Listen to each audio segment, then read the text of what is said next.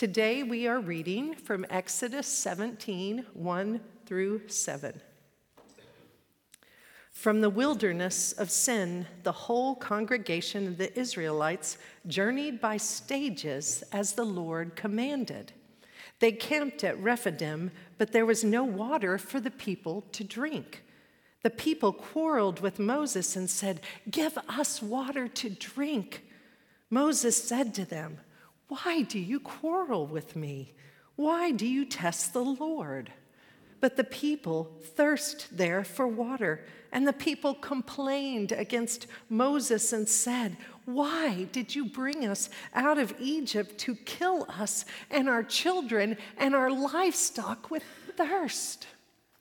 So Moses cried out to the Lord, What shall I do with these people? They are almost ready to stone me. And the Lord said to Moses, Go ahead of the people and take some of the elders of Israel with you. Take in your hand the staff with which you struck the Nile and go. I will be there standing in front of you on the rock at Horeb. Strike the rock, and the water will come out of it, so the people may drink.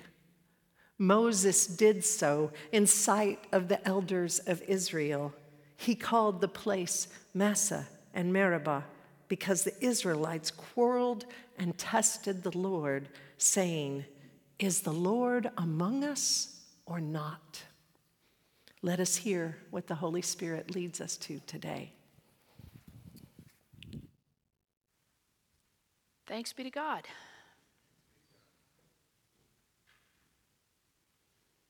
It's so good to be back with you all here in this sanctuary. And for those of you that are online, uh, three weeks is a long time. And um, I learned a lot, but that's for another sermon, not for this morning, because this morning's sermon is going to lead us into this text and one more as well as we hear from the Gospel of John. It has been quite a week, hasn't it? For those of you that were in this sanctuary, one week ago today, we commissioned two mission teams that we thought one would be in Clendenin, West Virginia, our high schoolers, and one would be in Memphis, Tennessee, our middle schoolers. Who would have thought that we would have to cancel those mission trips? I mean, this is just one week ago, just one week ago today. Who would have ever thought, Faith, that we would tell our greeters not to come? Can you just imagine? I mean, isn't that like our identity as a church that we welcome people and we want them to be here and we want to extend to them our warmest handshake, maybe even a hug, and to say, we want to connect with you with with love, which is one of our core values, that we would ever say to a greeter, please don't come. I mean, that's, that's unthinkable. And so I just want to be able to say that sometimes life completely changes in a week. In fact, it has for me. Last Sunday, literally, uh, my daughter Elizabeth was home for the weekend, and she said, Do you want me to FaceTime you in for worship? And do you know what I said? No because I felt so bad. I was in bed. There's no way I could have stood before you and proclaimed a word for even five minutes, let alone 20 ish. We'll see. We'll see how long I can go today. but I just I want for us to begin this morning by acknowledging that sometimes life surprises us. And, and it really doesn't have anything to do with anything that we have done or not done. It's just life changes. So I want you to listen carefully uh, with that in mind as we listen to the text speak to us today. When you heard the scripture, did you imagine this people out in the wilderness? Did you imagine them afraid? Did you imagine that they were on the edge of mutiny? Did you, did you hear that part of the scripture? They were, they were on the edge of being out of control because when they looked around, they saw that their reality was stacked against them. When folks faced the impossible, which for them would have been being caught in the desert with no water. Okay? I mean, just, you know how that feels? Like, oh no, right? But anytime we face the impossible, we tend to get a little restless. We also tend to blame the messenger. right? We tend to test God because that's who we are, that's what we do, that's sort of our go to. So, this text, which is prescribed for us today by the lectionary, asks us to enter it fully. Not just to hear what the words are saying, but to live into this text and to imagine what it feels like to this people because the truth that was true for them is also true for us today. Amen? Amen. This morning, we're going to journey with the Israelites in the wilderness. And we will, like them, we remember where we came from, and we know we can never return to that place. They came from Egypt. It wasn't necessarily a place they wanted to go back to, but at least it was known. Okay? They don't know where they're going. They don't know what's in front of them. They don't know when they're going to get there. They don't even know if they will be alive. So the fact that they at least had familiarity back in Egypt means that, of course, they want to go back to what they know. But, friends, we will probably never go back to the reality that our world was seven days ago. Likely it will return to some semblance of normal, but what we have experienced as a culture, as families, as communities, it will never go back to that. So we, in a way, we are like them. We are wandering around in a wilderness that looks new to us, and we have come to this short way station to camp at Rephidim, otherwise known as we're not dead yet, but it doesn't look good. Okay? That's the place where they find themselves, and they are thirsty. They have been journeying in the desert. They've come to camp at Rephidim and they are thirsty. And when they look around, do you know what they see? Rocks. Or the seemingly empty advice of wash your hands and stay six feet apart. Really? I mean, if that's supposed to make you feel better, you know, they're, they're looking at rocks while they're thirsty, and we're looking at what feels like empty advice. And we say the same kind of thing. Really, Moses? Really? That's the best you've got. Are you there yet with them, church? Can you feel? Can you feel what it's like to be in this time of camping at Rephidim? No water, all they see is rocks. And can you feel how absolutely absurd God's advice to Moses is in this particular situation? God says to Moses, Go ahead, Moses, take your leaders and go out ahead of the complainers. I translated that just a touch on my own. Go ahead, Moses, take your leaders and go out ahead of the complainers and strike the rock. Water's going to come out of it. That's what God says to Moses. I don't know about you, but that seems highly unlikely according to my most recent experience with rocks. It's absurd, it's ridiculous. So here's the gift of the wilderness. Don't miss it. Out here in the wilderness, everything is new. It's not familiar. Can water come out of rocks? I don't know. Maybe. Right? Because it's the wilderness. We've never been here before. We don't know what to expect.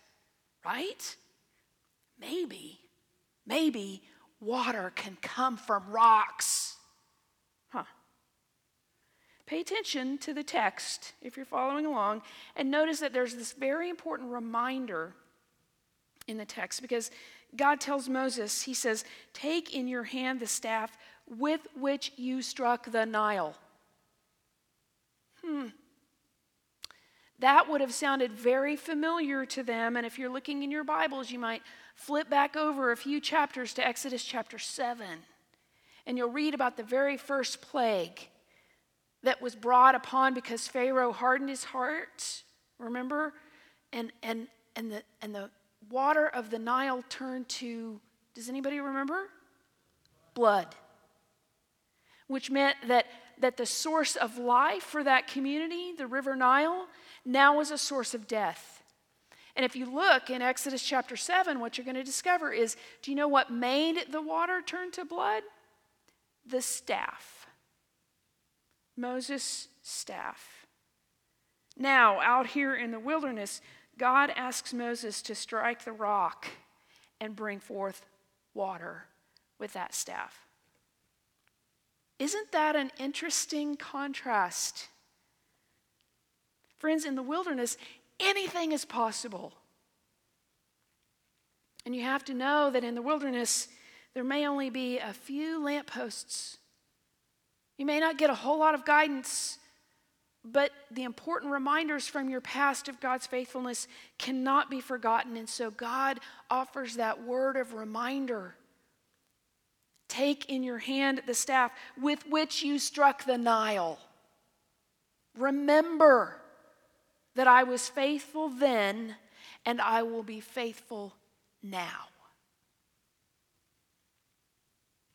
Maybe, just maybe, God could do it again.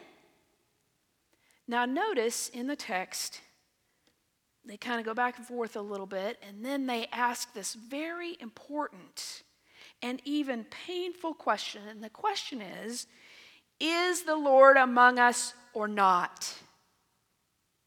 They're trying to figure it out out in the wilderness. Don't you want to know? You want to know for sure. And they don't know for sure. So they ask this question Is the Lord among us or not? It's the question we all brought with us this morning. Even those of you that are joining online, right? This is our question Is the Lord among us or not?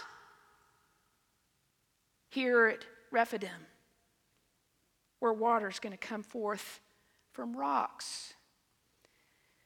Well, here it would be important for us to give our attention to the gospel lesson for today from John chapter 4. Pastor Heather's going to read that for us.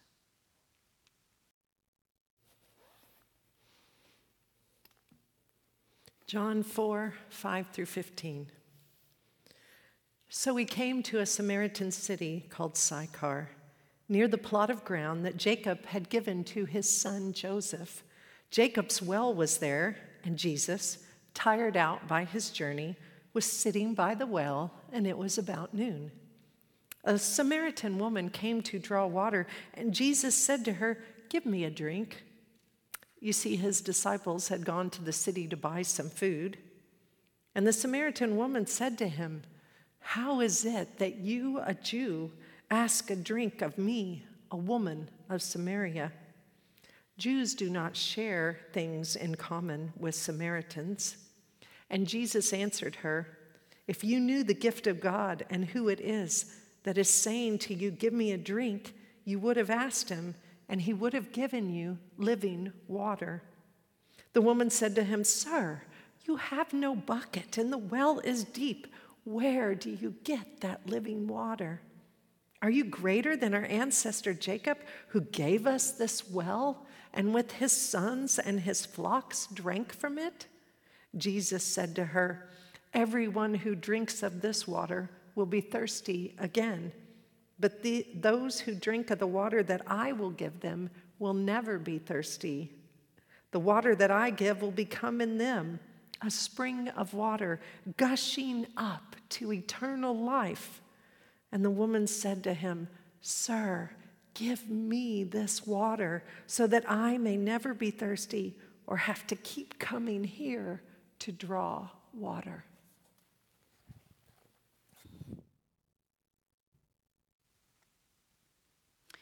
So, 2,000 years after Jacob opened this well, the great ancestor Jacob, whose name was changed, if you remember, to Israel, right. Jesus comes thirsty to this place that has watered God's people since the great ancestor opened it, Jacob's well. And you have to wonder if Jesus comes with the same question Is the Lord among us or not? Right? Because for a Jewish man to ask a Samaritan woman for a drink is about like striking a rock and thinking it will pour forth water. I mean, it just it doesn't happen. But this time, Jesus knows the answer, so listen carefully to the text he says, Everyone who drinks of this water will be thirsty again. Right?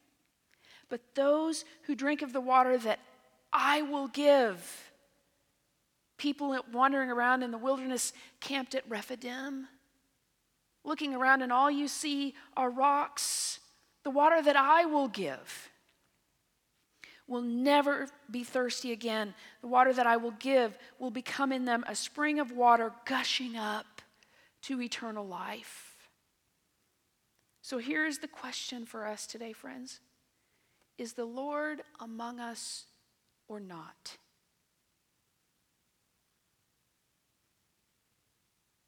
The answer to that question on this day, in this wilderness, as the noonday sun beats down upon our heads, is yes.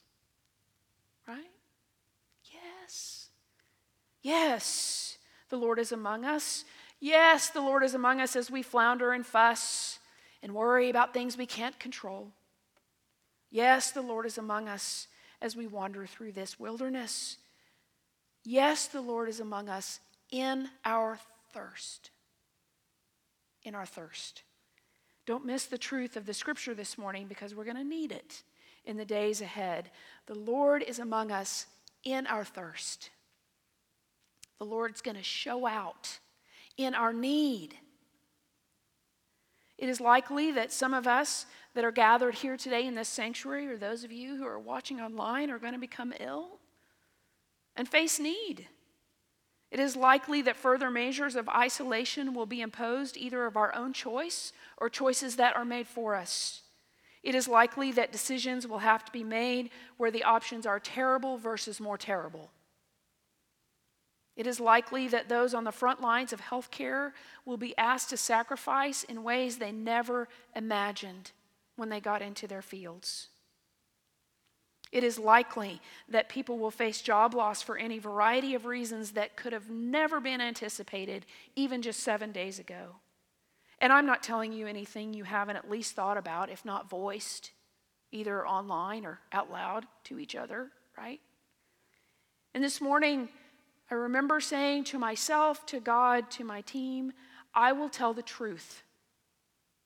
If I'm going to stand before you on this day and proclaim to you from the text, I will tell you the truth, and that's the truth. We all know that's the truth. But here is the truth you must not miss. Amidst all you will try to comprehend and respond to in the coming seven days, the Lord is among us in our thirst. Interesting, don't you think? When we look around and all we see are rocks, listen carefully because the instruction might come to us as well. And you know what that instruction sounds like? Strike the rock, believe, have faith. Remember the staff which you hold in your hand with which you struck the Nile, that very staff might bring forth water in places you never imagined. There is water, living water, in places you have not yet tapped. Do you think that God is going to provide a, an opportunity for the church, the gathered faithful, even we have to gather online? To be a presence for our community, for our family, for our world in ways we could have never imagined. Do you know what an opportunity that is? It is beautiful if we will allow it. My belief is that God's going to use us, church, in ways that will meet the thirst the thirst of illness, the thirst of need, and really the thirst of isolation, because we don't do very well when we don't connect with one another. God's going to show up. God will. Because God always shows up when we are thirsty. Amen.